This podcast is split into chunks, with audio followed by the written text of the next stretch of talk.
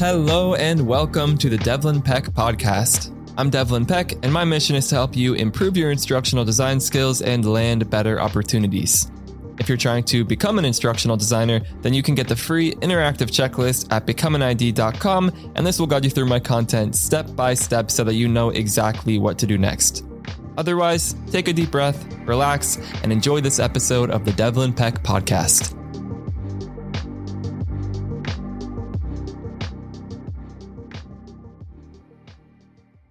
Instructional design is a great field that offers a lot of freedom and flexibility. And in this guide, I'm going to go step by step and give you everything that you need to know to become an instructional designer effectively.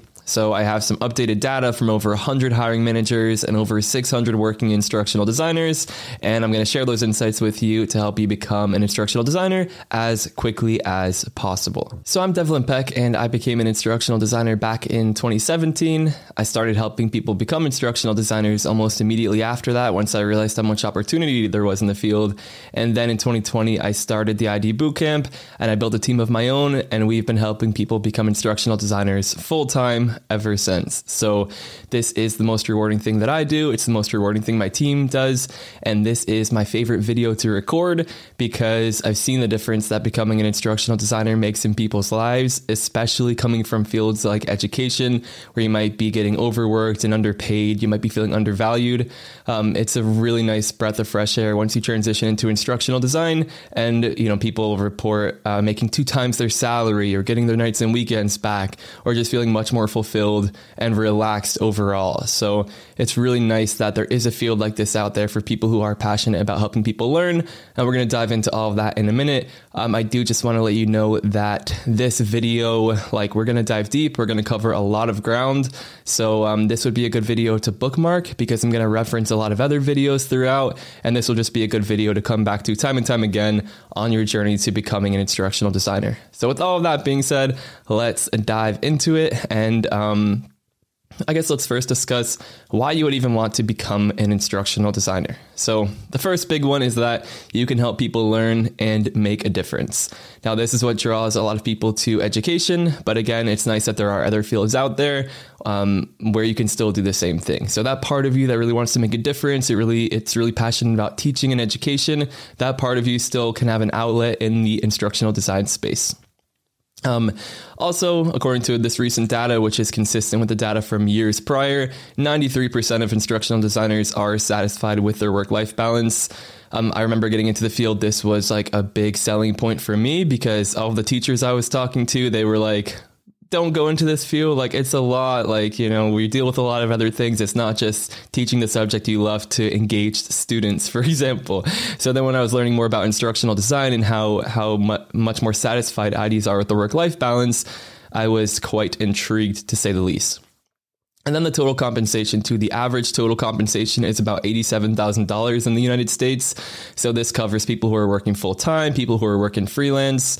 Um, this is on average how much instructional designers are earning in the US. So pretty respectable, pretty comfortable. Um, about a quarter or a fifth of all IDs are making six figures. So we're going to dive more into that in um, next week's video about how much IDs make. But Another another great part about this is you can leverage your transferable skills. So whatever field you're coming from, if you're coming from education or another design field, or maybe from like a project management role or even a training role, no matter which field you're coming from, there are some transferable skills you have that you'll be able to leverage as an instructional designer. It is a really interdisciplinary field. So, um, again, you have some experience that's valuable in this field. And if there's something particular that you like doing, like if you really like working with the technology or if you really like working with people or project management, like you will be able to find your place in this field because it is such a big field with so many different skills that are valuable in it. And then also, you'll build new skills that you can use to impact the world. So it is just a good investment in your professional development, like as a human or as a professional. It's it's not just going to be valuable only in like a little instructional design bubble. So there are a lot of people who eventually move on from instructional design into like user experience design or user interface design or um, computer coding, like front end development. There are some people who move into that space, and then even outside of like your um, working life, like it's still really valuable Like, for example, over the past few months, I've been getting more involved in like some community um, leadership initiatives, like here locally to me. And the instructional design skills are valuable with like getting to know your audience and um, designing effective learning solutions to help serve them. Like, it's really powerful in a lot of different contexts, not just in like a corporate setting where you might be working.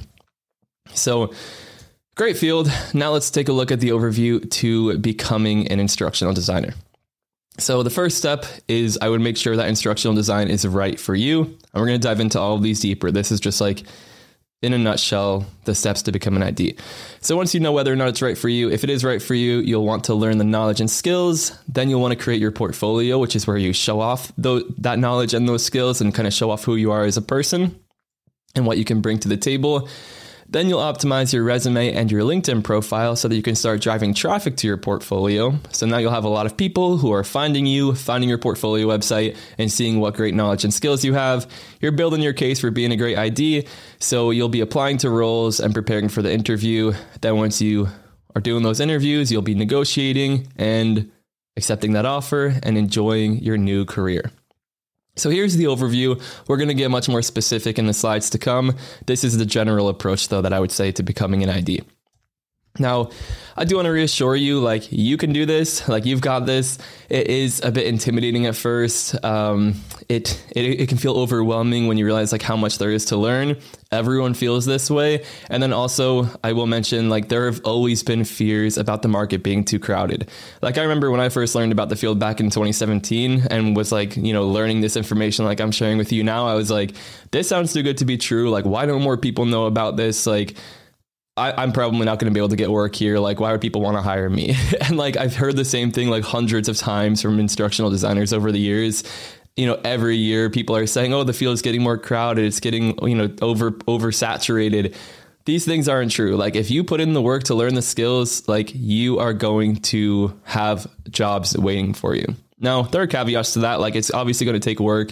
It, it, can be an emotional process. Like, you know, it, it can feel overwhelming but the world needs good instructional designers, and the field is always growing. No matter which reports you look at um, about the future of our field, it's either the field is growing at the same rate as average, or more often, it's growing more quickly than average. So you can think about all the stuff people need to learn out there. Instructional designers' whole job is like helping people learn more quickly and efficiently and effectively. So you can imagine um, the demand that there will be for instructional designers. So again, I just want to reiterate, like if you put in the work, you will be successful. Even if there are times where it feels like, you know, why is someone going to hire me or you're feeling that imposter syndrome or that doubt in yourself. Everyone who's made this transition has felt the same way. Um, you know, you if you're putting in these steps, if you're learning these skills, like these skills are valuable and in demand. So again, I felt the same way in 2017. People felt the same way in 2020. People will for sure be feeling that way going into 2024 and beyond. Now, like I mentioned, we want to figure out if instructional design is right for you before you go investing like dozens of hours into like pursuing this as a career. So do your research before making the commitment. This video is a good place to start to get an overview of like what this process looks like, but you'll also probably want to learn more about what it looks like on the job. So I have we have a video out called um, is instructional design right for you? We'll link all of these videos in the description. So check those out.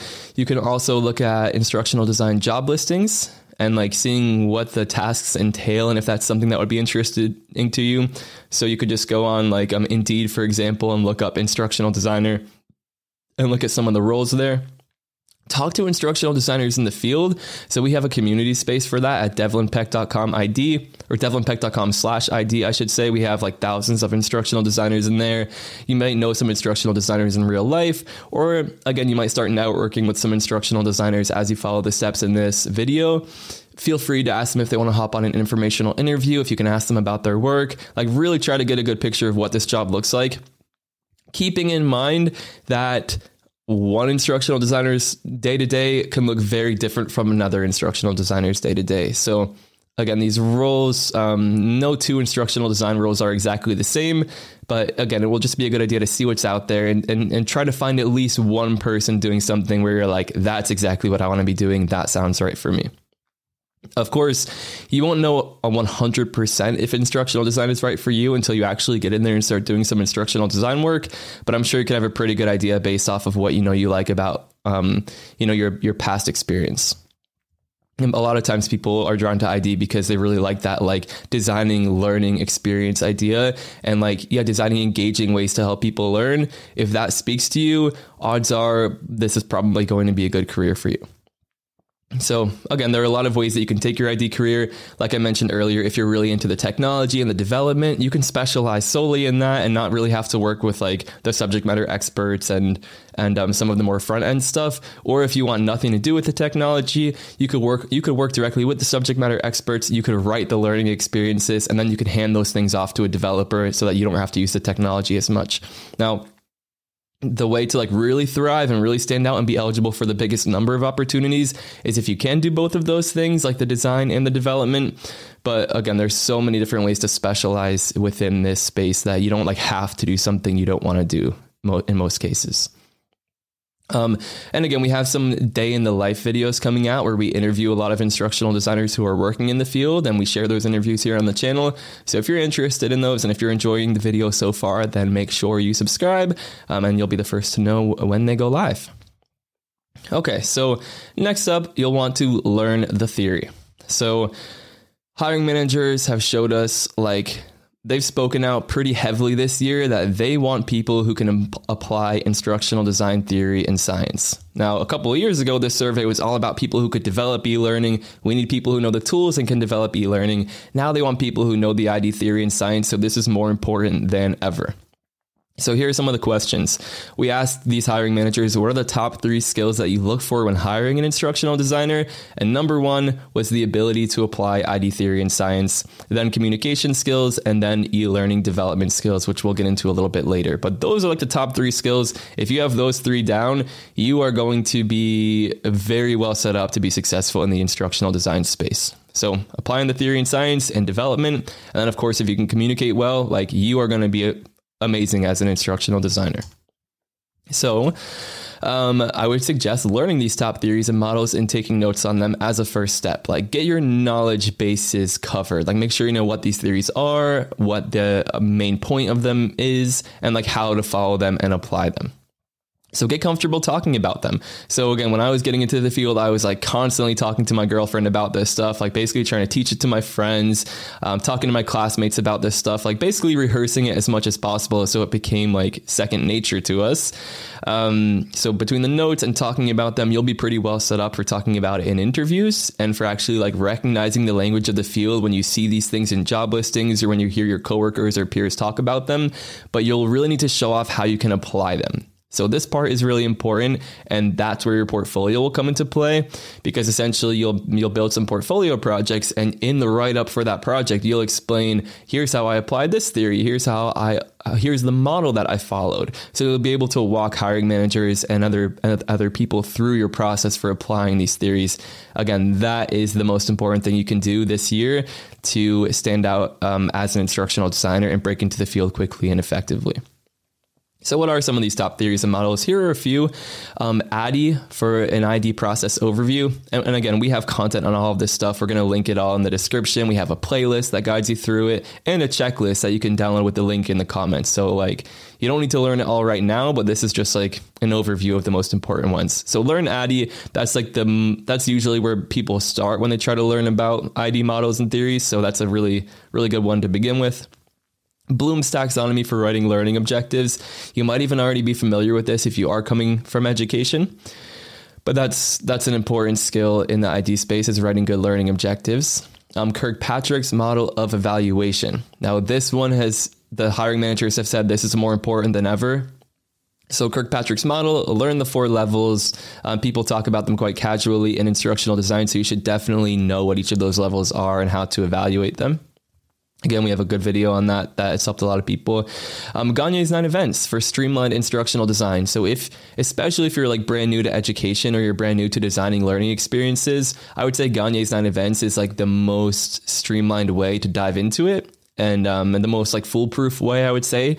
It, it, makes sure you have all of your bases covered. It makes sure you're giving good practice opportunities. You're grabbing the, the learner's attention. It's just a really good um, model to kind of say here are the conditions that are necessary for a good learning experience, and you can kind of satisfy all of them in like a systematic way to make sure that all your bases are covered. So check that out if you haven't heard of it, if you're new to it.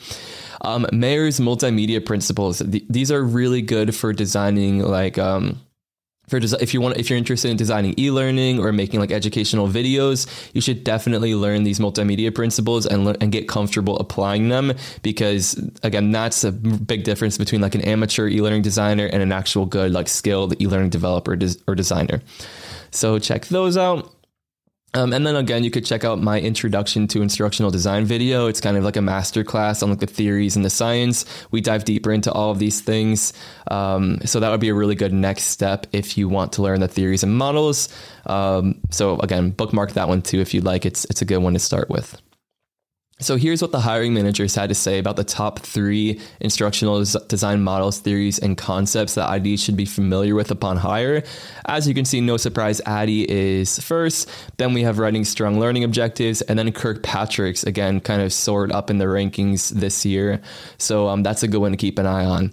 My interpretation of this data is, yeah, hiring managers are are getting more and more interested in instructional designers who do know the theory and science, who can justify it with these evaluation techniques and um, we're kind of going back to some of these yeah foundations of instructional design, and it's it's changing a little bit because back in COVID in 2020, the rush was all for e-learning. We want people who can develop e-learning, who know the tools. So we're seeing that maybe a lot of people know the tools now, but we need more people who know these models and these theories and these science, the science and the principles. So if you want like a secret advantage or a leg up in the job market, this is is definitely the stuff to be focusing on first, I would say.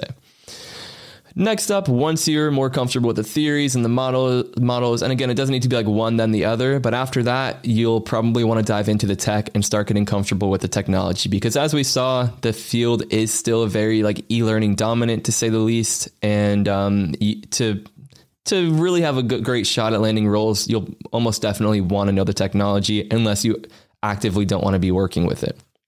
So this is the most common skill gap, especially people from com- coming from education. Like if you're coming from education, you might find that like the theories you might already know them or you might know them but like in a different by a different name or by some different terms. So usually if you're already really skilled at helping people learn and designing learning experiences in a different context, the theory isn't a huge gap, but the technology usually is. So I would say start with Articulate Storyline. It's the most popular tool in the field by far. And showing off these skills alone will probably be landing you interviews just because of the demand for people who can design this self paced e learning. And it's quite fun. So start with that. You probably haven't used that in other fields because it is pretty specific to the instructional design world. Um, and I would say once you've once you've gotten hands on with Storyline 360, upload an e-learning project to a learning management system. Now I have a video that shows you exactly how to do that.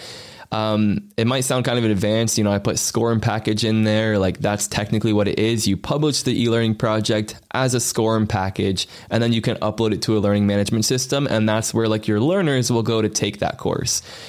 I'm suggesting this here because that is an intimidating thing that you'll see on job listings, like experience with learning management systems, like be comfortable with SCORM. And when you're new to the field, it's like, what in the world is that? But it's actually way easier than it sounds. So I have a video about like, I think how to use a learning management system and it shows you exactly how to do that. So Again, bookmark this, but when you're a little bit further on in your journey and when you are diving into the e-learning tools, make sure you do that because it's gonna it's gonna be very reassuring to hiring managers to hear that you have done that, um, and it will just be really good at helping you build your confidence on like how the whole process works for getting an e-learning project live.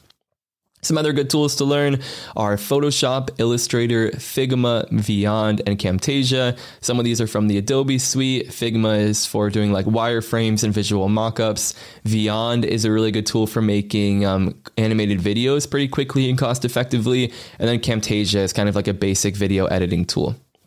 So those are all good ones to know. And then I'll also mention that AI tools are becoming increasingly popular. That is something pretty new in the last like six months or so. Um, it's having a big impact on our field. And some of these AI tools like ChatGPT do have the potential to become some of the most important tools for instructional design. So keep an eye on that. Things are, of course, still developing with the AI tools. We're going to see what happens with that. I do have a video on the top AI tools for instructional designers. So if you want to like future proof yourself and see what's out there and maybe contribute contribute in a way that um, instructionalists who are instructional designers who are already in the field aren't really like keeping up with, then the AI tools, again, check out the video on the top AI tools for instructional designers and see if any of those speak to you because they can give you a really nice advantage in the field. So when we ask the hiring managers, what are the top three tools and technologies that ID should be familiar with upon hire?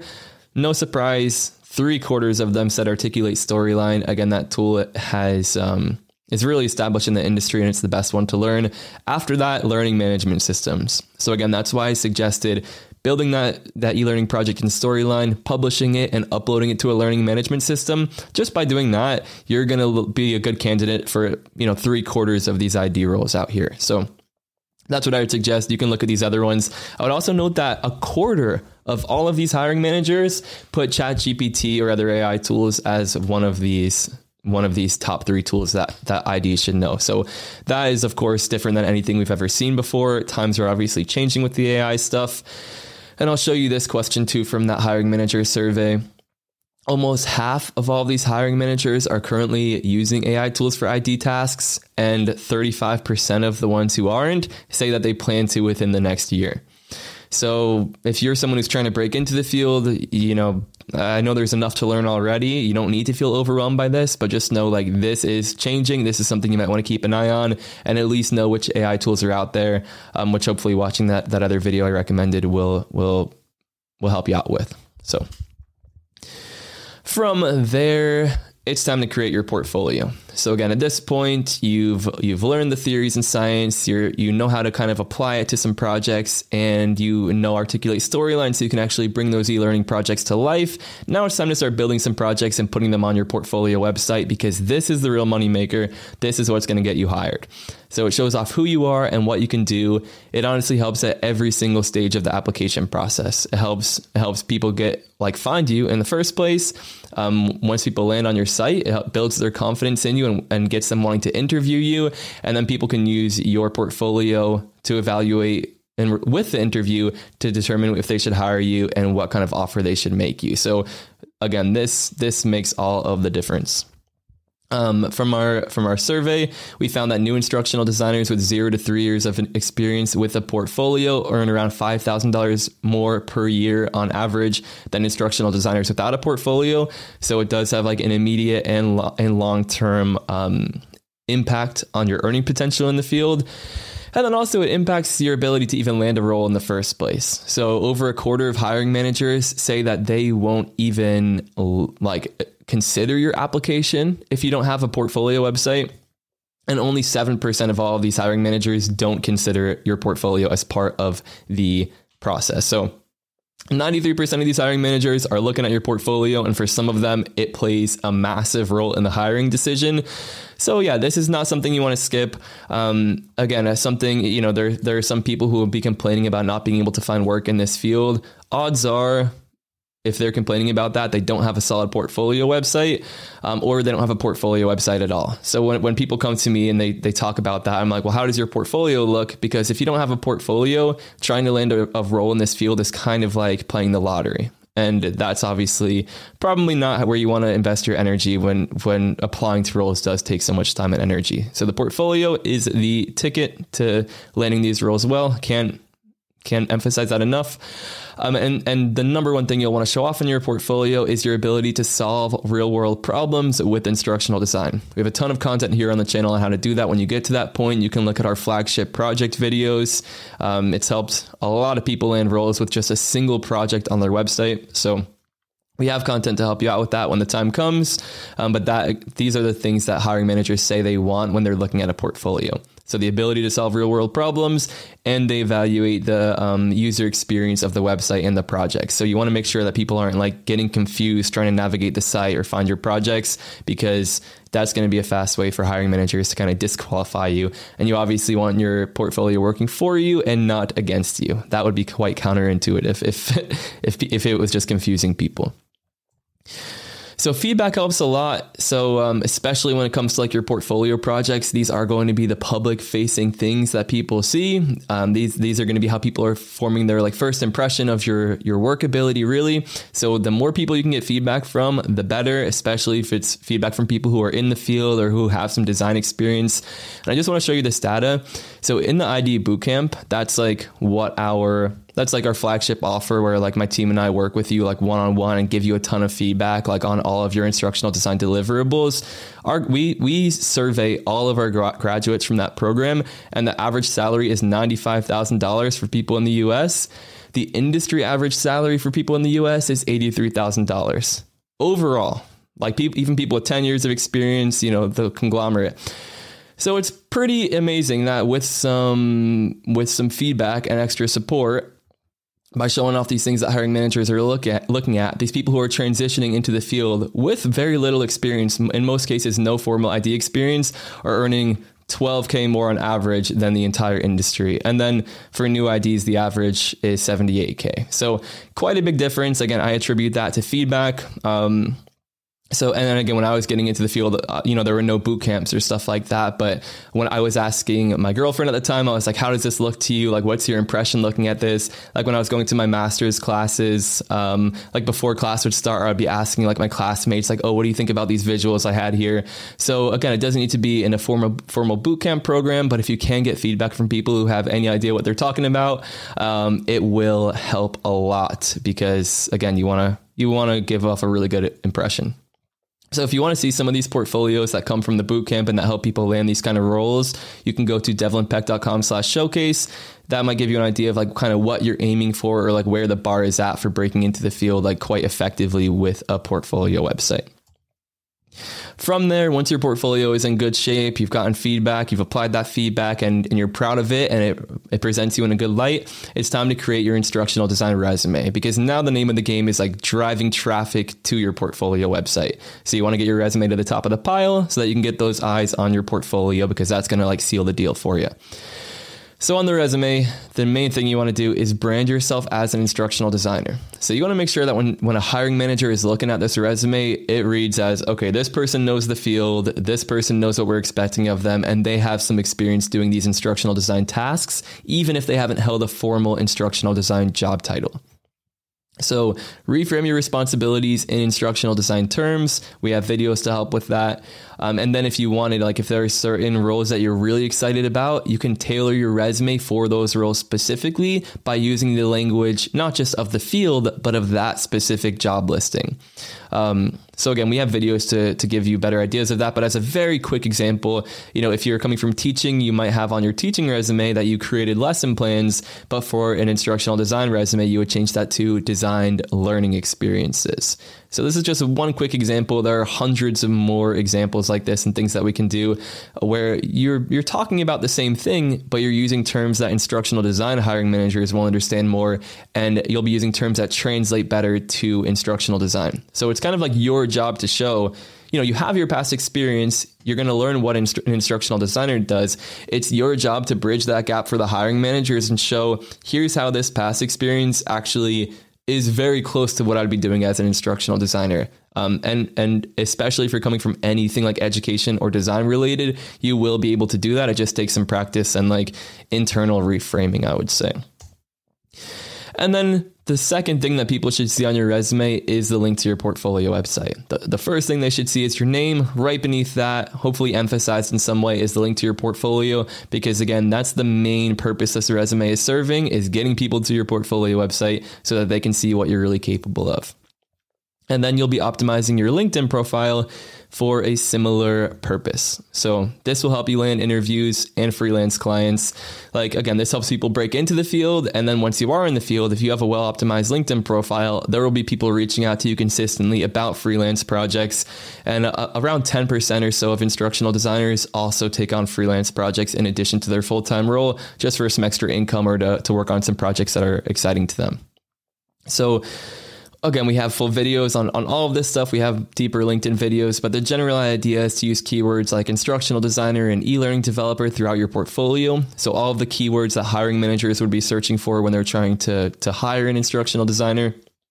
And then once your once your profile is a bit more optimized, you'll be growing your network and building your presence. So you'll want to connect with as many people in the field as possible so that you show up in more searches, so that your feed has more instructional design relevant content.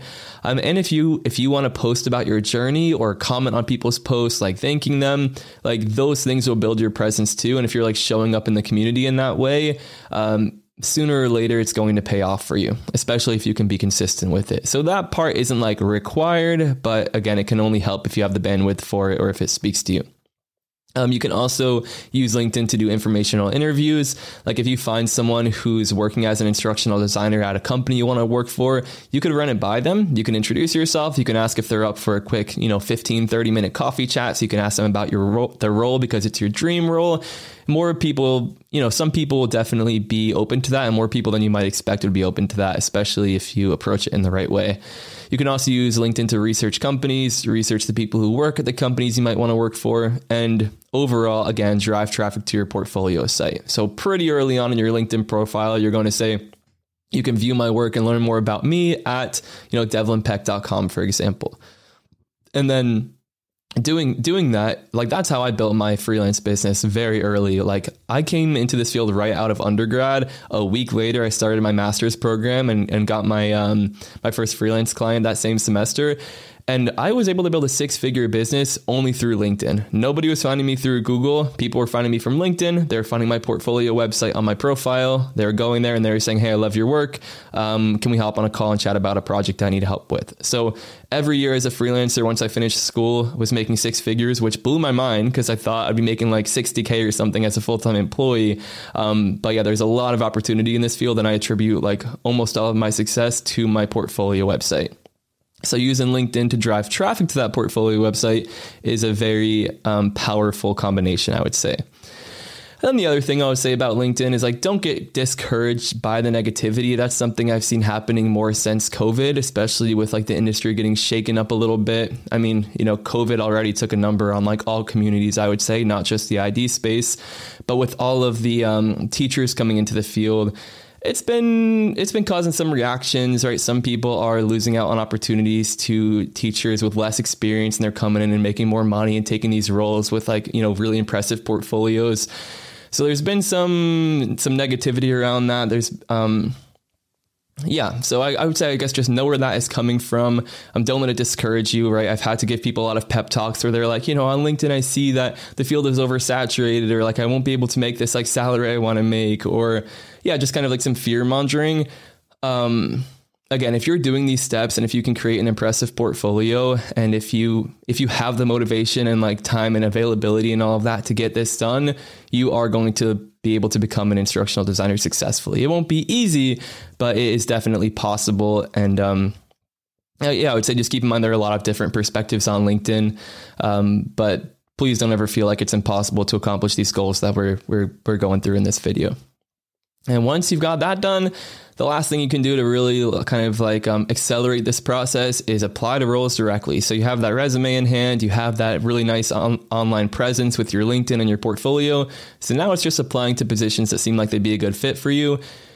You definitely do not need to meet every requirement. That's a very common mistake for people who are getting new to the field. Like if you can meet 50% of the requirements, that's great. The people we work with in the bootcamp, like we encourage you apply to roles that are asking for 5 to 7 years of experience. And that was something I had to learn too. Like I when I was getting into the field, I was like, I'm not going to be able to get any of these roles. Like, I don't have five to seven years of experience. But if you have the portfolio that shows off the skills that people people would be developing over that five to seven years, that is going to be again doing way more heavy lifting than you would expect. So yeah, you don't need to be going for like a junior instructional design role, especially if you're putting in all the time and effort that it takes to learn these skills and do this portfolio you're going to be applying to roles that ask for experience. Like, you know, people go directly from teaching to senior instructional design roles. I wouldn't say that's the norm, but it, it definitely happens.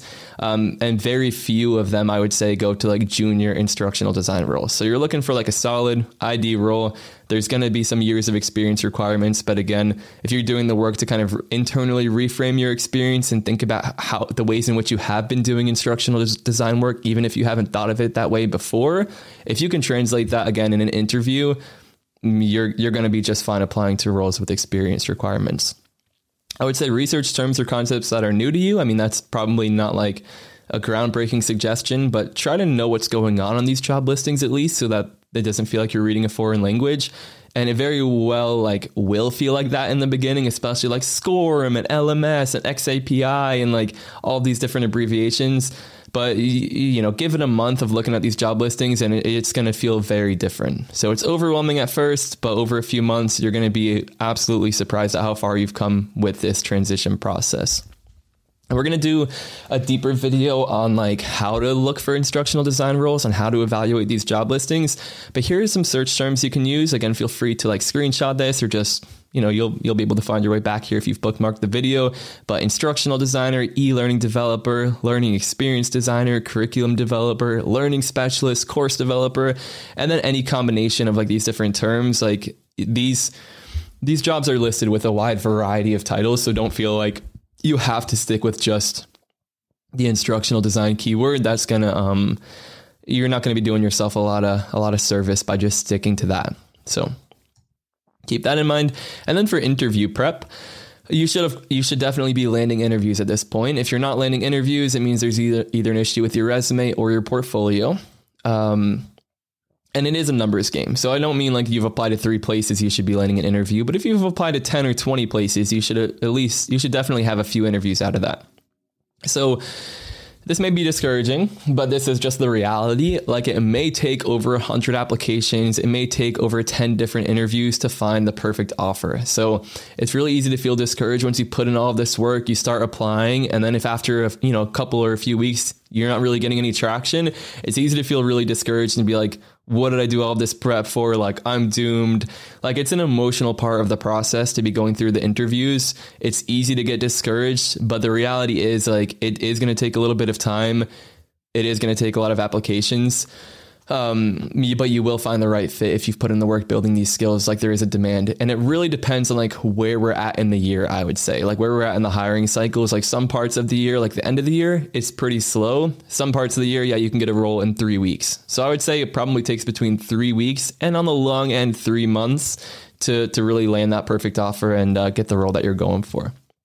So you want to ideally build a human connection with your interviewer, treat it like a two way conversation. We have some good videos on the channel that kind of um, show some examples of this and dive into it. But um, yeah, don't sell yourself short. Like, you know, you're interviewing the interviewer also.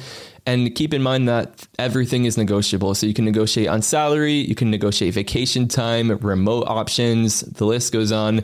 Um, there are especially people coming from education, like they're used to like a very structured like pay scale. Like if you have these requirements and have this many years of experience, like this is how much you're going to make.